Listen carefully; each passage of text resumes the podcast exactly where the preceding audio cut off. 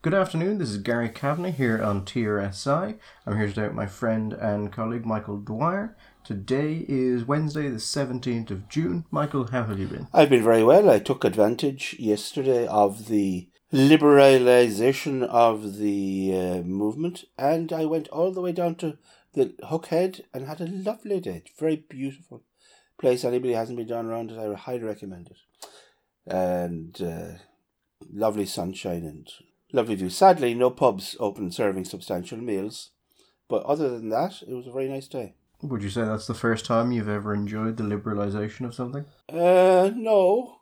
Uh, there was something else that happened in the early 90s in Ireland, which I quite enjoyed the liberalisation of. But to be honest, I quite enjoyed some of that even before it was liberalised. So But we'll move on. Did the liberalisation not remove the guilty thrill from it? Oh, no, no, the guilty thrill never goes away, Gary. that comes in built in. If you were born in 1969, that comes with it. So it's been a very, uh, it's been a very interesting week. There's a couple of things we want to talk about with you guys. Uh, on Friday, we're going to have an interview with Colin Wright. A um, his PhD is in biology. He specialised in insects. He's an editor at Quillette now. He was a he was teaching at Penn State, but basically got chased out because he wrote a a uh, Wall Street Journal article arguing that biological sex existed. So we'll be having a chat with him about academia and uh, about the transgender debate from uh, the basically the perspective of someone whose speciality is biology. Controversial views, Michael. So that'll be happening on Friday. We'll be back on Sunday with the with the Sunday show as per normal. So there's a couple of things we want to go through here some quite interesting stuff. The program for government has been signed now, and there's some there's some stuff in it I thought was interesting, particularly interesting, Michael. Yeah. There's a line in it that says that they are going to how they're going to fund public services because the public finances are currently a yawning black hole into oblivion. Yeah, they're not good. They're not good, but we're not bringing up taxes and we're going to actually engage in a massive spending program. Massive spending. Spend, Massive spend, spend is gonna be fantastic. And I mean, it's been a mere 120, 140 days since the election. So, of course, in the time it took them to put together the programme for government, they didn't have time to cost anything that's in the programme for government. No. yet, but I mean, it was only you know it was it was it was done very quickly. But the line I really liked was the line where they said that one of the ways they fund public services is they take any of the money that they got from carbon tax and that they would use it to fund public services. And your know welfare so that carbon taxes are very regressive. They hurt the worst off the most. So they're saying well we'll take the money we get from them and give it back to the poor in other forms of social welfare because nothing will make you look as good as taking money from someone quietly and then giving it back to them loudly. With a big trumpet and fanfare. You know that tenner we took from you? Well, here's 750 of it back. But the thing about a carbon tax is a carbon tax's purpose is not actually to raise revenue. No, it's behaviour changer. That's its entire point. If that wasn't the case, the carbon tax would be absolutely pointless. So here's the problem with the carbon tax and the idea of paying for things. If the carbon tax is properly done, it won't raise much money because people will change their behaviour in order to avoid paying the tax. If in fact it raises substantial revenue, that would indicate that the carbon tax is totally ineffective. Well, Gary, I think you're missing another possibility. That it's not supposed to be effective because they know that it can never actually be effective that there are no alternatives in most of the cases for people to go to that are not carbon uh, carbon based.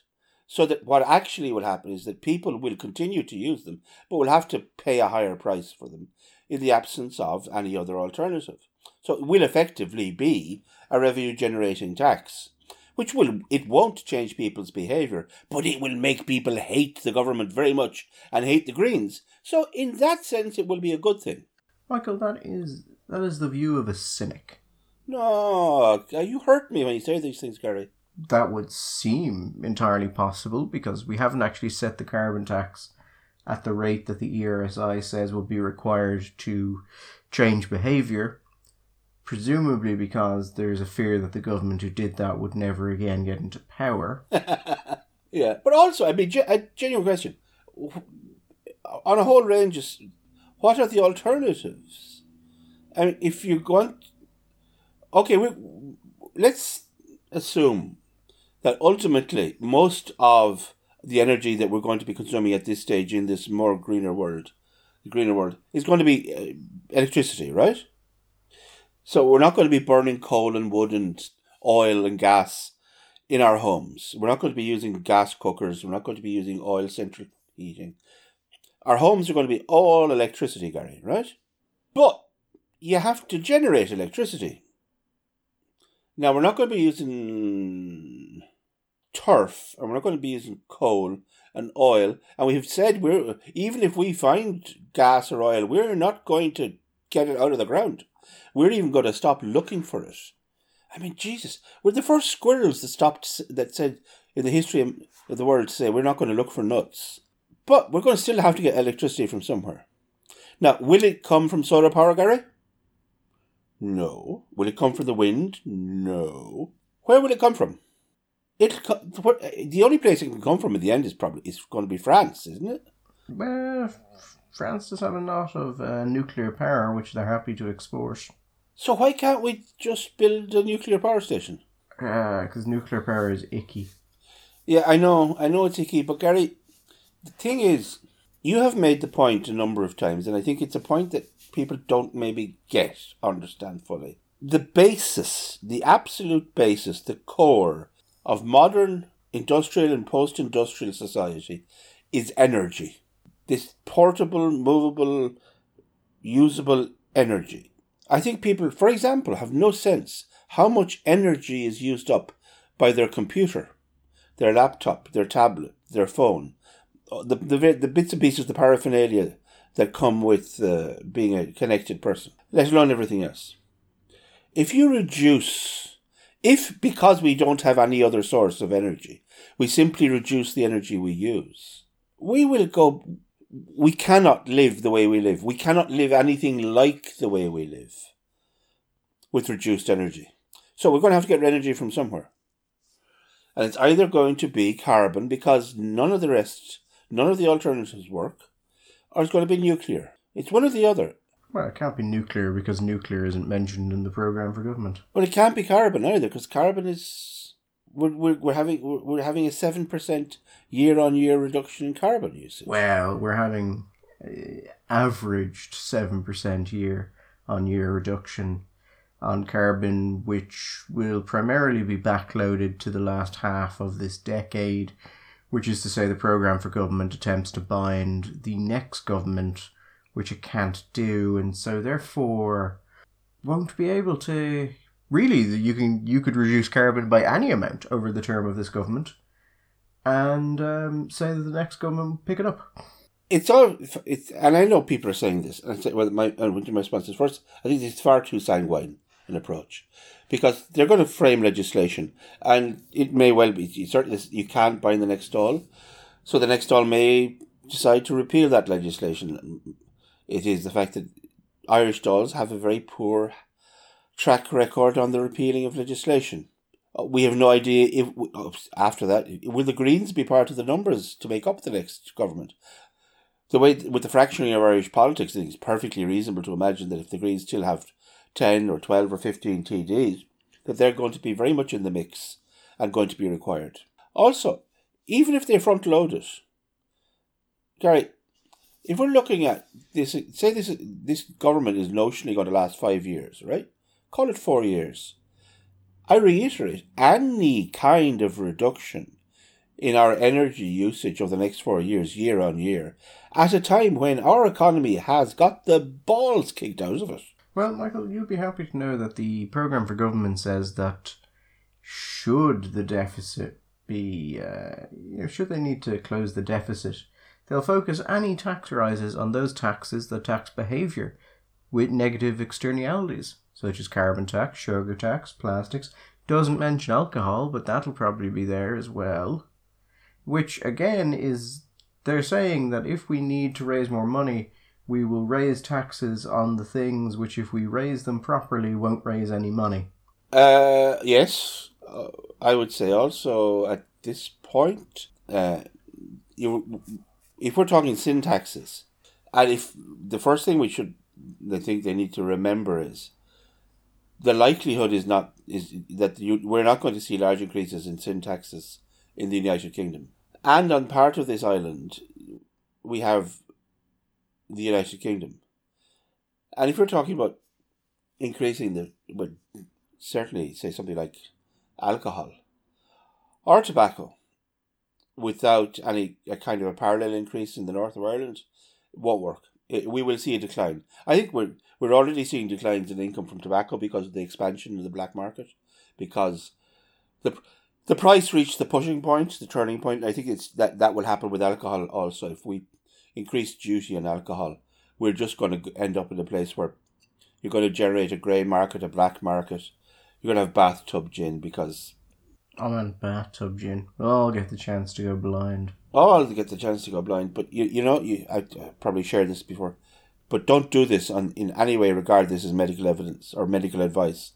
But I was advised by a doctor in uh, near the Alps, from near near the Alps in Croatia, where they make a lot of people make their own grappa.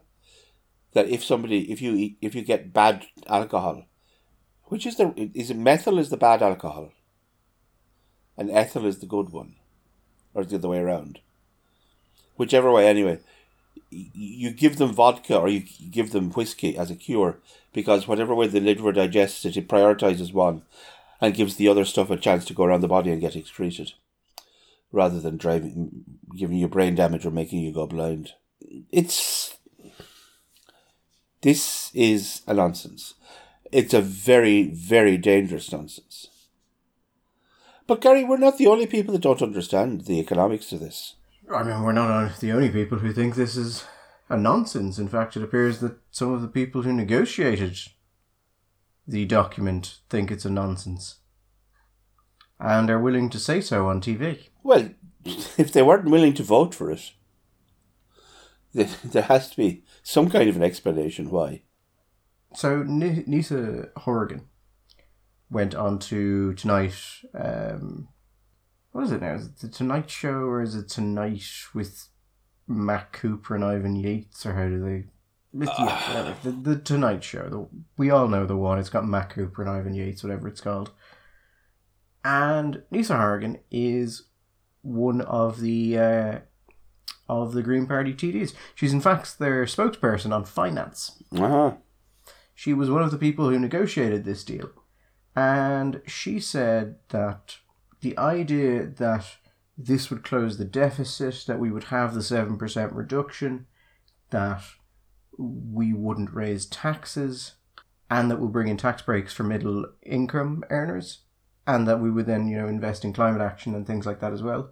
She said the exact phrase was, I can't make that work. Hmm. No, sorry, no, no, sorry. The exact quote is, "I can't make that work. I've sat down for five weeks trying to." Imagine with a pencil and a piece of paper, desperately. No, it's not working out. So that is the Green Party spokesperson on finance saying, effectively that the financial measures in the program for government, the thing that will shape the government for the next five years, are total horseshit. Which might explain why nothing in it is priced. Now, Neasa would also have, she's got the fine company there of the um, of the Irish Fiscal Advisory Council. Sorry, I, I'm just imagining the reaction of the fiscal council to this document. Lads, any numbers? Any numbers at all? So the the the, the acting hair, uh, chair of the IFAC, who's a guy called Sebastian Barnes, he basically went, well, Sláintecare on its own will add three billion to spending a year. So, uh, we have questions. Yeah. Um, how do you intend to pay for this? And um, he said, yeah, yeah. He, um, to be honest, there's so little figures in the document that he couldn't really comment on anything specific. There was mostly just a lot of pausing and a lot of, and how will we pay for this? Do we know how much these things will cost? And then, of course, you had John McGuinness uh, coming out and saying, explicitly said, we don't know what it's going to cost or indeed how much of it we can actually afford to implement. I believe the exact phrasing was that there is nothing really factual in the document. Well, that's reassuring in the So- programme for government. So, John McGuinness, fairly solid on finance as well. And both of them, so we have the Green Party finance spokesperson and John McGuinness, who is fairly solid. I mean, he was the chair of the Committee of um, on Finance and Public Expenditure and Reform, where he did an absolutely cracking job. Yeah. He's a successful businessman in his own right. He understands the creation of wealth and business. Yeah, he was on the uh, chair of the Public Affair- Accounts Committee, which is again also related to financial affairs. He's a former Minister of State for Trade. So he's not someone who doesn't understand the area. I would suspect if you talk to some of the Fine Gaelers, now I haven't talked to any of the Fine Gael TDs about this yet. Do you, know, do you know what I would love to do, Gary? I would love to get Paschal and get him drunk and listen and get his real opinion, his genuine opinion on this. Because I think that that could be very, very good television if you got Paschal Donohoe's genuine opinion on this.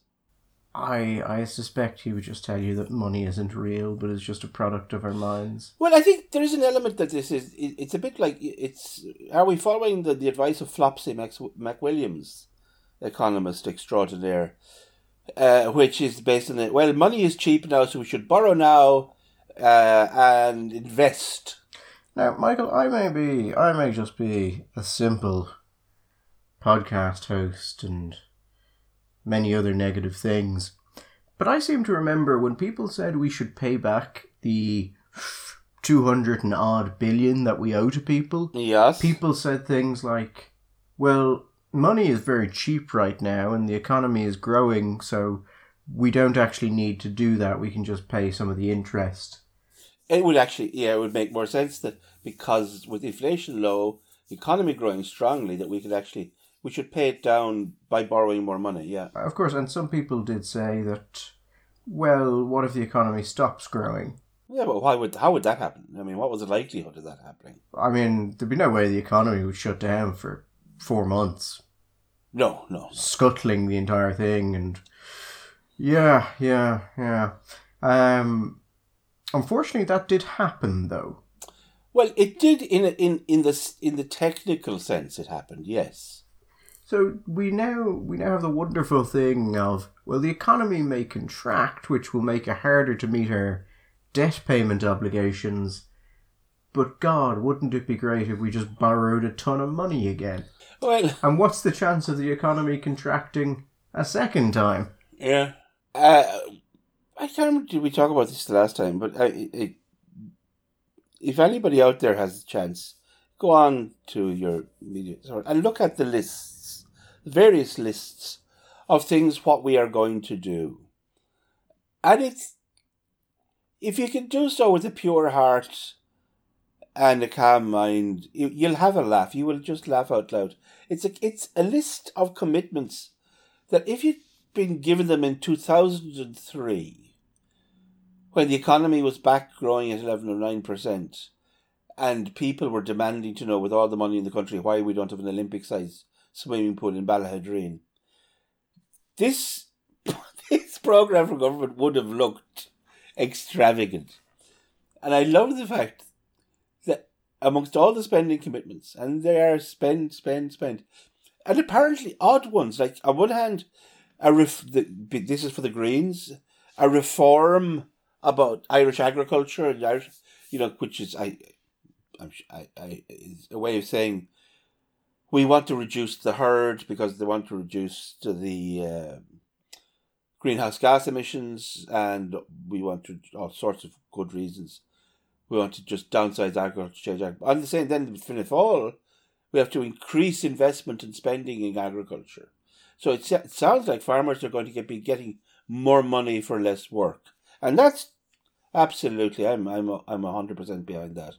But the only thing that comes qualified are tax cuts.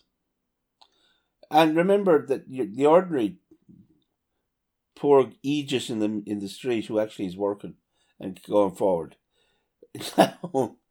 Was hoping for maybe getting a couple of quid back from his income tax. No, no. I particularly, I particularly like the facts where they say they will review capital gains tax because we will have the sort of money required to start messing around with capital gains tax. Oh yeah.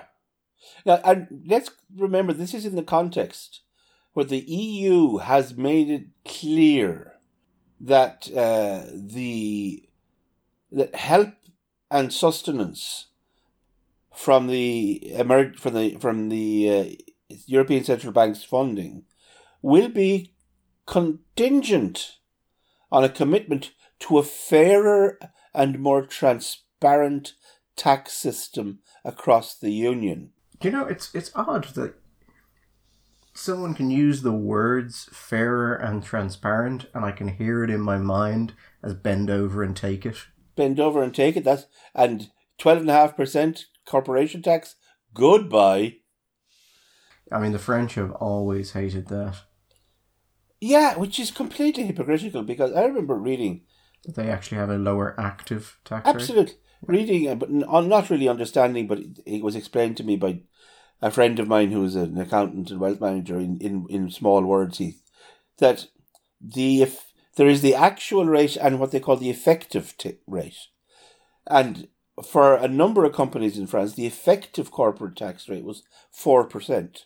Yes, you see, France has the the quite difficult to deal with problem that yes, you actually pay basically no tax, but on the other hand, you have to operate a business in France. Yes, which you don't want to do. It's like opening a business in southern Italy if the mob was slightly better organized. Slightly. Um, I suppose there is that element that the the the, the um, the French have demanding levels of, uh, shall we say, um, protections and stuff. But can we just? I just want to. This is not to do anything we're talking about, but just to say, I was astonished to, find myself during the week realizing that my hero, my new hero, is Macron. Macron, pres- who who said that um, he abhors racism, but they will not destroy. They will not take down a single name of their history. They will not take down a single statue of it. Not a single statue. We will. This republic will not erase a trace, single trace of history. And he, he looks into the camera and says, but I want you to understand this, my fellow citizens. And I thought, he absolutely thought, bravo, finally, finally. But that's the French. The French are just, they're simply different. Uh, Richard Waghorn was writing about this some, a, while ago, and he said actually one of the reasons that you might see a slight difference in France to other countries was the French have a long-standing uh, crime, which is the defacement of a public act, a public uh, monument or cultural uh, good where you can you can get a, a year in prison for uh, damaging it or putting graffiti or, or, or disrespecting it. So therefore, French riots tend to involve beating up police and burning cars and stuff, but they leave the, they leave the art alone, which is very French. Hmm. I mean, from from from something everyone everyone involved has effectively admitted is nonsense, which should that actually worry us or shock us in some way that the program for government is obviously horseshit? I mean, total just A to Z nonsense. And I'm not even really bothered by it actually. I just I just looked at it and went, of course it is. Yes. Why not? Why wouldn't it be? I want I there's I am left with this I'm left with this nagging doubt, this question on the latest opinion polls, Fianna Fáil are down to I think twelve percent. No, no, I think fourteen percent. It was a mere nine percent drop. I, I saw the fourteen percent, but I thought there was one yesterday or this morning. that I saw a new poll. Michael, there is literally no floor to where Micheál Martin will drive Fianna Fáil. So if you told me you saw one that was 9%, I would go, yeah, that's reasonable. My point is that Fianna Fáil are not in a good place electorally, right? Leo has a 75% approval rating.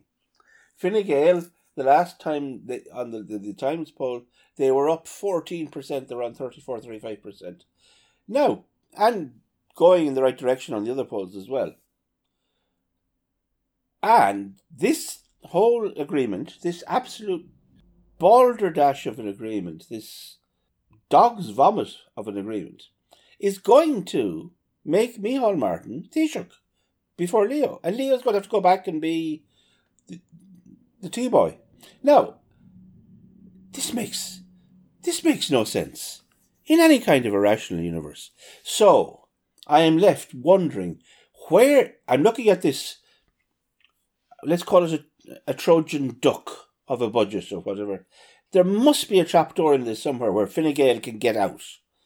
And I can't believe that they're simply relying on either the Fianna Fáil party members or the Green Party members on rejecting it and just and therefore provoking an election.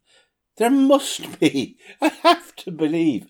If this world is going to make sense, Gary, there has to be a a, a trapdoor that Fine Gael have cleverly constructed in the middle of this that they can press a button and the whole thing will fall apart and they can stand back and say, "Oh well, we tried, but we're going for an election now," because otherwise the world you know, makes no sense to me.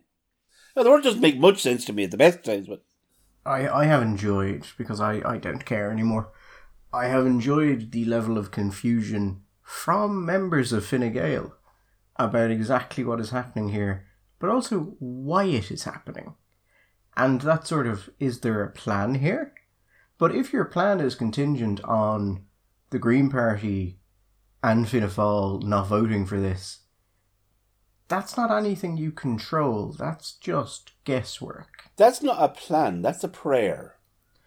I mean, yeah, you might say, well, Fianna Fáil won't do it, and there are lots of Fianna Fáilers who don't support it, but you're also counting on Fianna Fáilers to vote against going into power. Yes. Which, historically, not likely. The Green Party? Green Party could do anything. I mean, they could forget there's a vote on. yeah.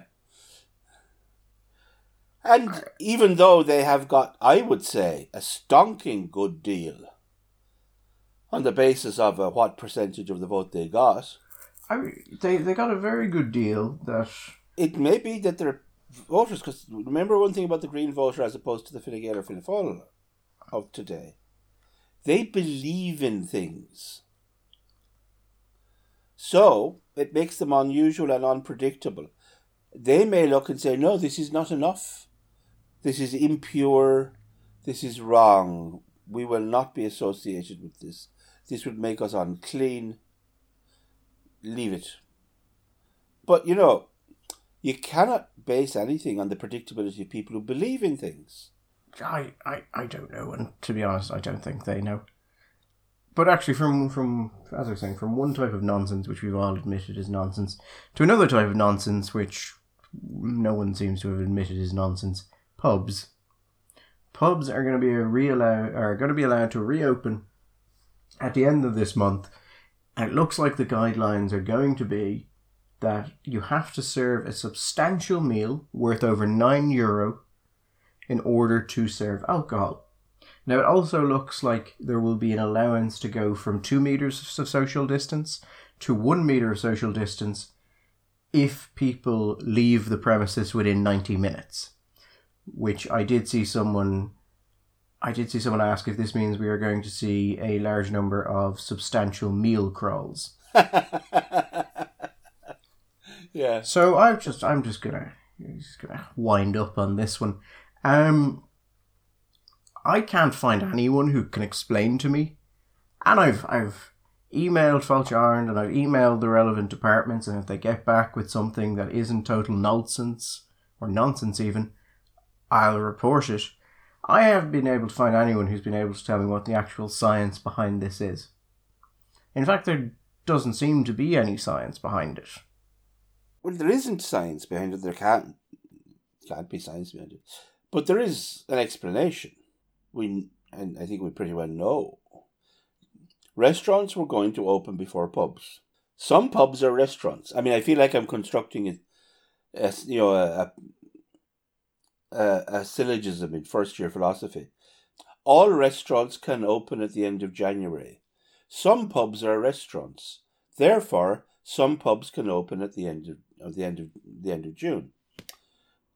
That's the syllogism. So, how do we define pubs that are restaurants?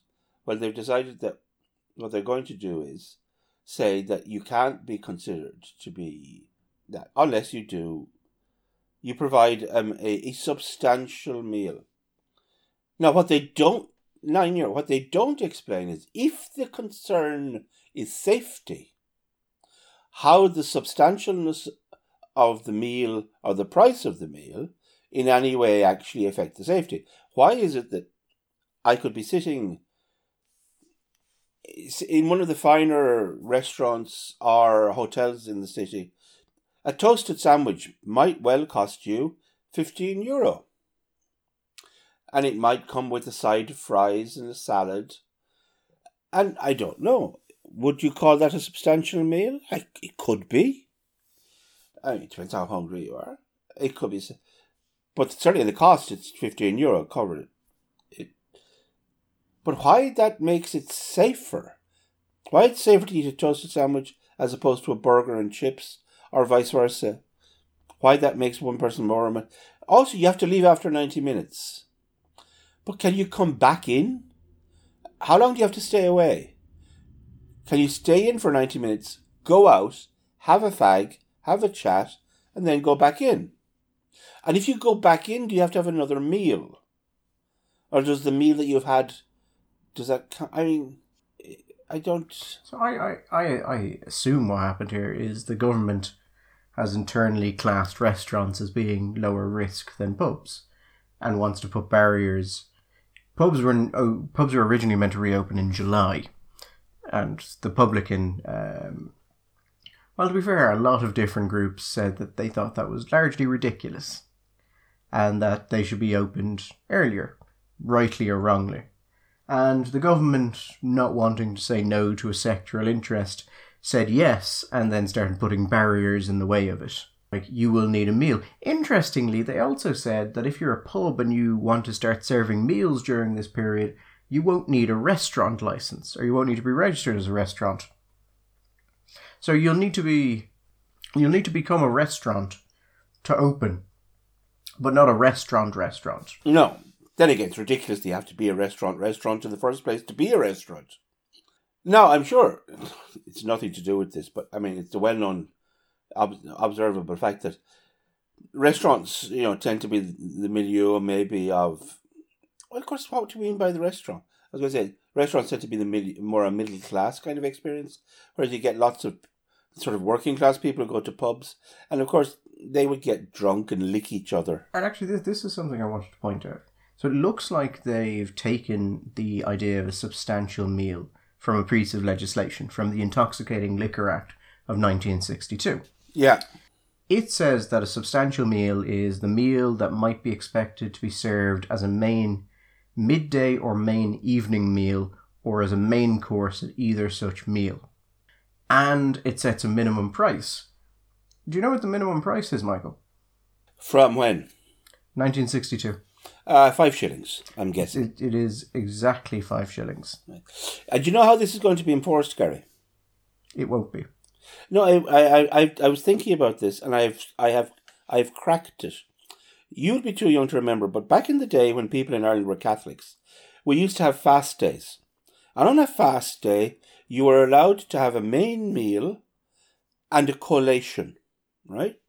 And there would be a lot of discussion about what constituted a main meal, what was a collation, what was substantial, what was substantial. So, the experts in the field of field of defining what what is a, a, a substantial meal are elderly priests. So we're going to be, we're going to send elderly priests all across the country to go into these pubs and to decide and the, and every pub will be terrified of the elderly priest coming in and saying, No, that is not a substantial meal. That is a collation. And they'll be closed down. That's the way it's going to be done. I'm confident of this. But here's here's my point here. So, it, by definition, under this, a substantial meal needs to be the kind of thing you'd have as part of a midday or evening meal. There is no you, that on its own would be sufficient if you wanted to ensure that people couldn't be given like a packet of crisps. Why then did they say which needs to cost at least nine euro? Because there's a certain whiff of um, should we say per people shouldn't be allowed to drink off it. Well, yeah, I mean, because you could imagine a circumstance in which people might say serve up a burger and chips in a place, which they, you know, if they had a, a grill and a deep fat fryer, they could give people a burger and chips, which would be a, could be a main meal, and they would bite the bullet and just charge cost in order to allow people to come in, and charge two. I mean, frozen chips, a burger, a bun, you could do it for cost for a what one fifty, two euros, something like that.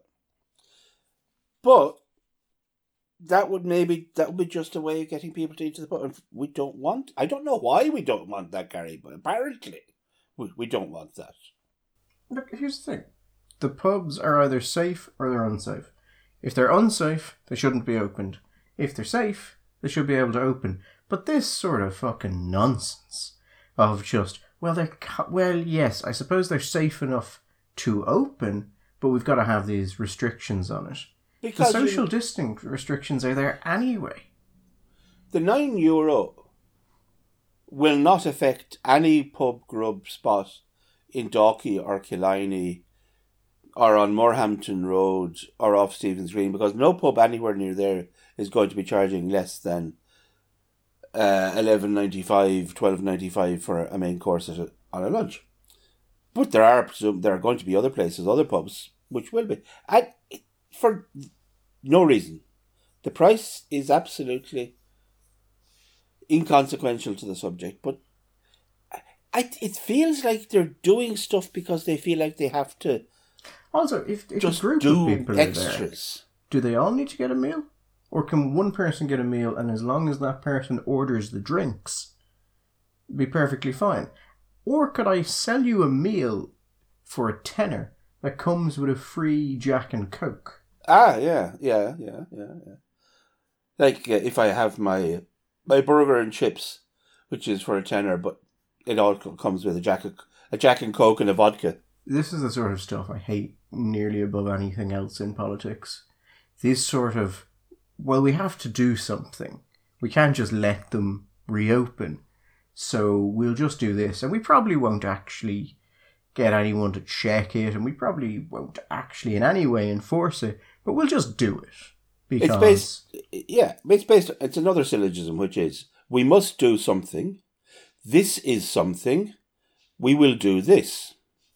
There's no logic behind this. And you're do you think they won't check it? I don't know. You see, I can see situation because this is perceived as a health and safety issue.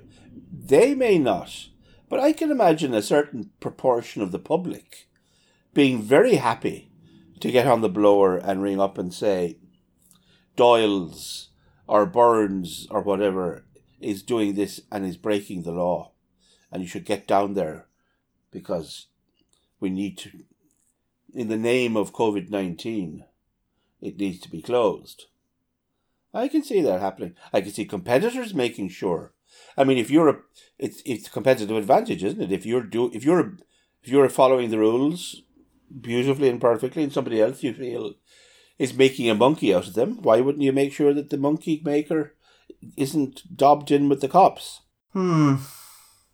It is absolutely doing something I, I, I, I was saying to you off air, I think part of it may be that amongst a certain part of the population, there's a kind of a generalized anxiety about coming out of lockdown.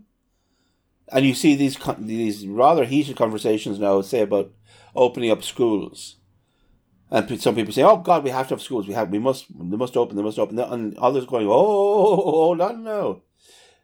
Uh, is it safe? Do we know uh, uh what's going to happen? Uh, could we have a second?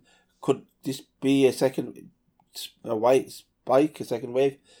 Particularly like we know with, with when we see the news from China from yesterday, a lot of people are very jittery, and I think maybe I don't think correctly, but maybe some of this stuff is to create a sense that we're actually managing this thing slowly and responsibly, and it's okay. We're we're only coming out very slowly and gently, and, and only in the safest possible way, so you don't have to get worried. Because some people are just worried about the idea of coming out of the house. Yeah, I think we did we did expedite the planned speed of coming out of this. It seemed to come after it was mentioned that we were moving quite slowly compared to the rest of Europe, and there seemed to be nearly a knee jerk sort of, well, we don't want to be the slowest in Europe. I think, as much as I dislike being fair, I'll be fair. This I think that I had said, or in fact, we, we, had been saying some weeks before all of this, that when we, when you looked at the roadmap for the future, that they were being pretty conservative in order to give themselves the chance to then accelerate the process when we, uh, uh, when it seemed to be uh, suitable, which would give the sense that, oh, look, we've done such a super duper job that actually we can now come out safely at a more at a at a at a, at a faster pace than we had originally planned. So I I think it was always likely that they were going to come out uh, expedient. The problem with this, of course, was you're going to try and you're going to have to come up with logical reasons why you could come out quickly here, but not over here. You could do this, but not that. And logical reasons are uh, have been and are going to continue to be hard to come by. But then again, Gary, who's asking for them? It's not like the press. Is, have you seen anybody pressing for a reason why this is so? Why thus is thusly? Oh, why, why like the pub thing? Or? Well, the pub thing, pub thing, restaurant thing, the price thing. It it doesn't seem to be causing anybody any particular pause. No, I, I have. I mean, in all the articles I've read about, let's say the pub thing, I haven't read one explanation of why that's happening. Nor somebody saying, "I don't know why this is happening. We we should be told." No, hasn't uh, hasn't come up. So if it ain't broke, don't fix it. And if it's broke but we don't notice it, don't talk about it. Hmm. So, to America, two two things that happened, which were one was very funny, one will be very funny f- further down the line. The thing that was very funny immediately was someone in America got shot, probably several times. And uh, It's a video. It should not be funny, guys. but you, even you, will admit it's quite funny. There is a certain, there's a certain very low, very bad part of a person that watches it and goes, goes ha ha, which is wrong. Which is so very, there's there's a video wrong. for this. I'll see if I can get a link to it and put it in the um, the podcast. But I'm I'm not sure if I have it saved. And there is guys trying to tear down a statue and there's a counter protester there from it looks like from one of the militias and he's just dressed in like t-shirts and a blue Uh, sorry a blue t-shirt a single blue t-shirt not t-shirts and shorts and apparently he was getting a little bit rowdy you don't see this in the video but people are saying it's another video where he pushes someone and they go to the ground but anyway this crowd of people start attacking him with skateboards and just punching him and throwing him around. They're running after, they're chasing, pursuing him. They just catch him, and they're hitting him with the the the, the, the skateboard and saying something. Yeah, so he he tries to he gets out of the crowd. He keeps retreating and he's telling them to stop and he's like you don't want to do this. And they keep chasing him. And you can hear people in the crowd yelling what sounds like kill him or we're gonna kill you, man. I think it's definitely um, as they catch him. Actually, they're on. We're going to kill you, and may, possibly even we're going to kill you, dude. I'm not sure. Yeah. So then he gets thrown to the ground, And as he comes back up, you can hear the crowd being like, oh, he's carrying. And then he gets back up, and one of the guys tries to attack him, and all you can hear is gunshots. And anyway, the person he shot isn't dead, but they're in a critical condition. And there is a sort of a, what are you going to do? Shoot me? there is that, yeah, yeah. Because they're chasing him. There's a big. Worst of all, it's which is never a nice thing to see, even without context. You see one person being chased by by a bunch of people, and they're shouting at him. They're when they catch him, they're getting him down. They're hitting him with their skateboard, and they're saying, "We're going to kill you." Now, when in response to that, a guy who has a gun starts to shoot, you have to say, "Well." You, you were kind of asking. I mean, you were I kind mean, of begging. A court will take into account the chance of we're going to kill you. We're going to kill you. Could be taken, I think, by some people As a to rep- threat. a threat. You know that that might make somebody fear for their life. Now, I did, I did see people, and they're saying, no, well, he started it, and therefore it wasn't self-defense. Like, okay, let's say what we're hearing is true, and he did throw some woman to the ground beforehand. Yeah,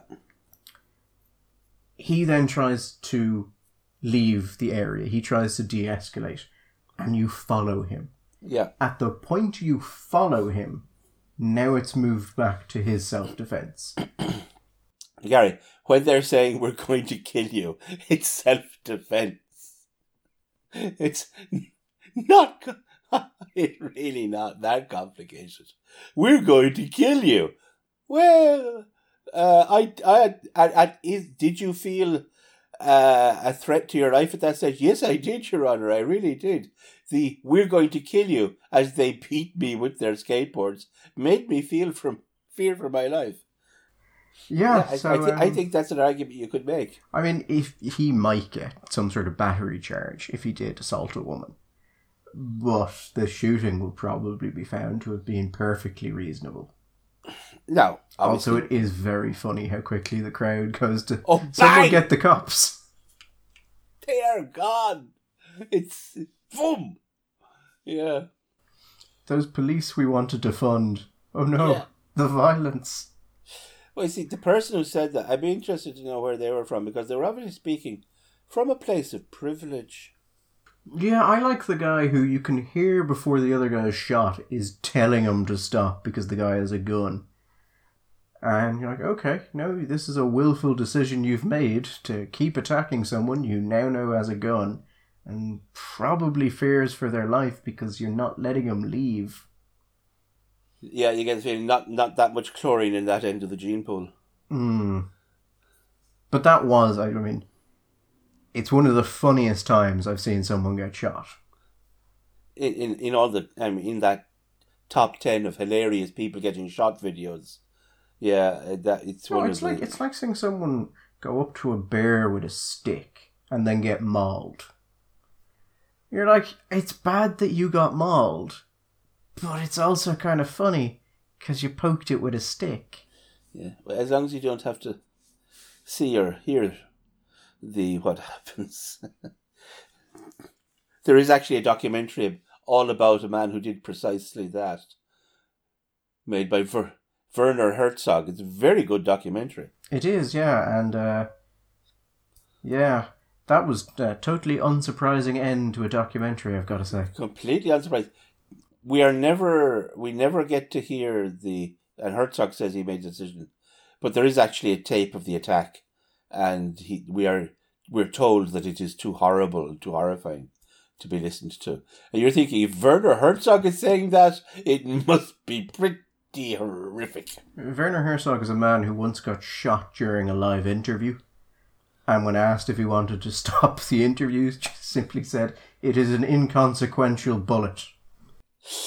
Wasn't it Herz? Did Her was it uh, Herzog directed Fitzcarraldo with Klaus Kinski?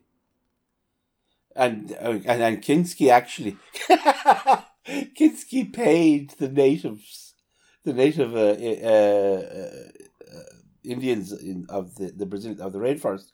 I think tried to get them to kill Herzog. Yes, and then they offered to instead eat Kinski. Yeah, because they decided that maybe on the balance of things that Herzog wasn't the real problem. If you haven't seen Fitzcarraldo, I would never recommend Fitzcarraldo. It's a film I hate, but every time I start to see it, I, I, I end up not being able to stop watching it. It is, it's actually about an, an Irishman as well, a mad Irishman, mad Irishman who decides he wants to build a beautiful, uh, who does actually build. it. I don't know why the boat is well. Anyway, he brings the boat from the one river into the other river, over the mountain, which is the story, and it involves his desire to build a very beautiful opera house in Manaus, which was the rubber capital uh, built city built on rubber in uh, the Amazon forest. Still exists, and I think the the opera house may still exist. But uh, the Irishman, he was an Irishman, and he played by Klaus Kinski in one of the maddest, manicest performances ever known. The scene with him and the monkeys is just. Anyway, that's not exactly the point of what we're. T- what was the other thing that you found? So the thing that will be funny later is The Federalist.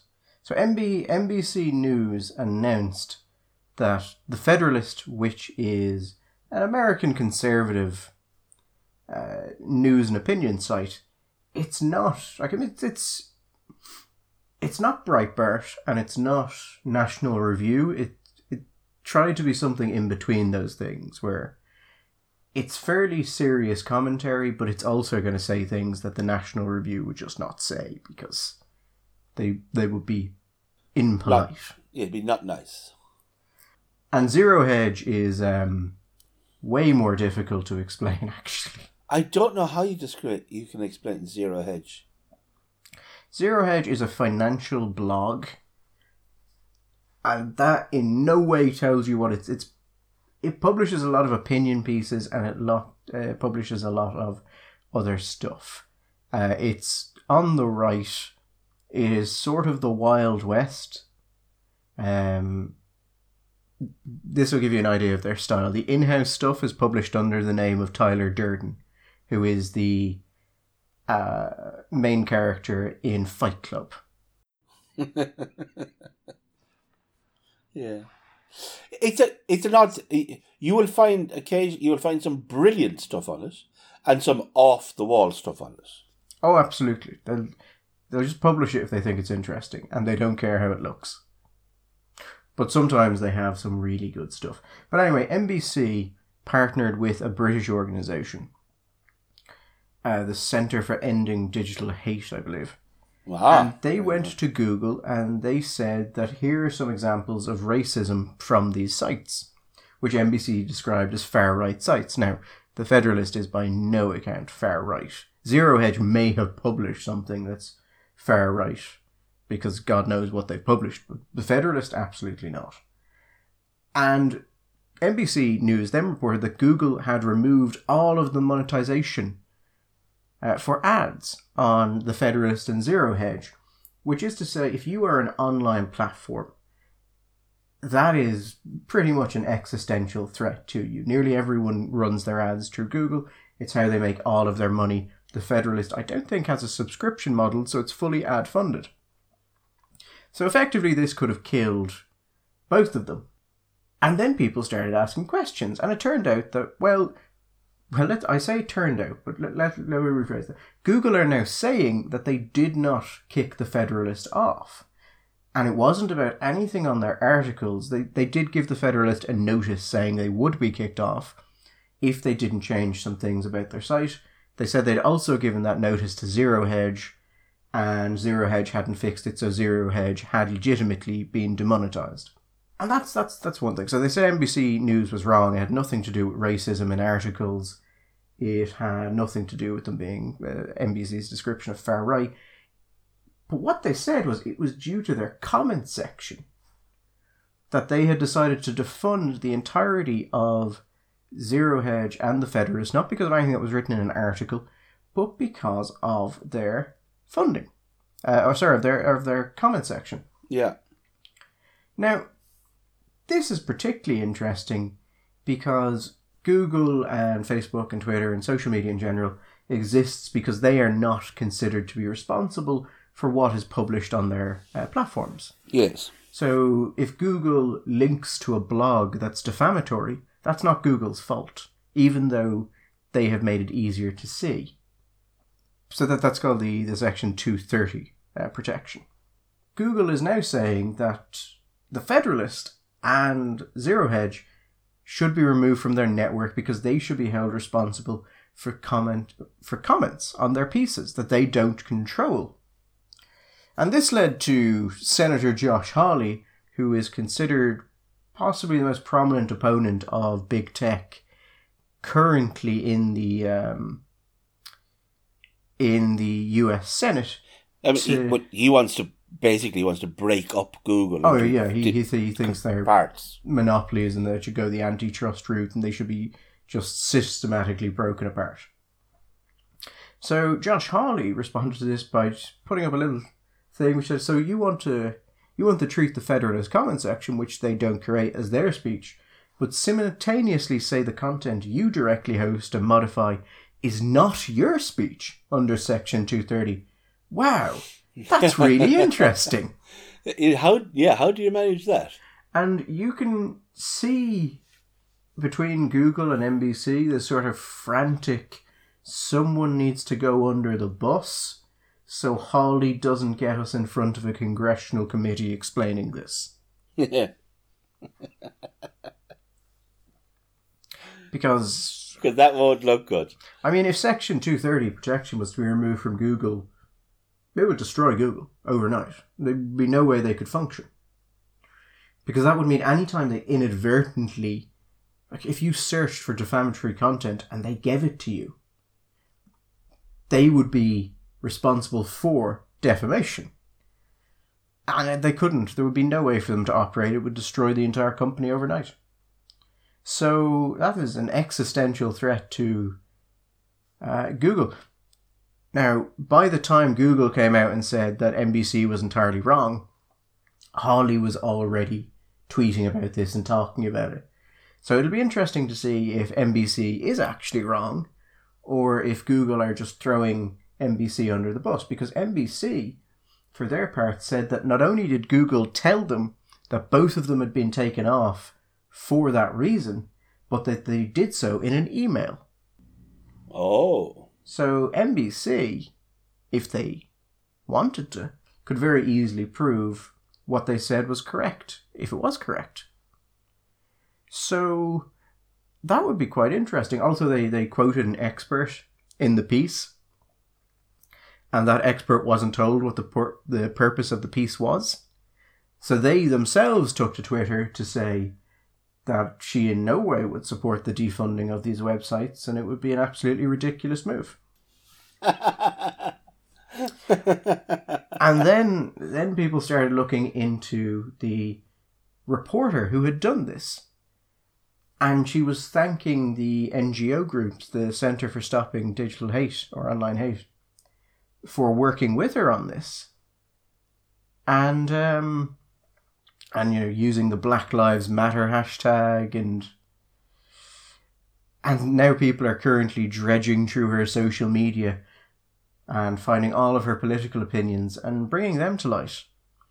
which is very comfortable for her, I'm sure. Mm. So NBC, Well, and, and for NBC is particularly. NBC are saying that Google has backtracked. Not said that they were wrong.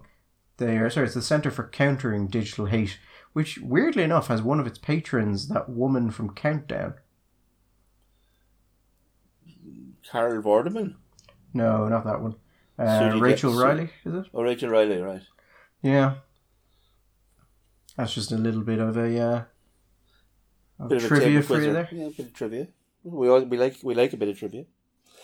That is going to go. That's going to be fun. That's going to run and run because it's all part of a, a, a wider story, isn't it? Whether which the the great Donald has already uh, waved the stick at uh, Facebook and uh, Twitter and, and Google and in the case in, in as whether or not the, they they are going to be continue to be considered to be platforms or indeed publishers, and he- they know he knows what they want and they know what they want, and this is, is part of that conversation.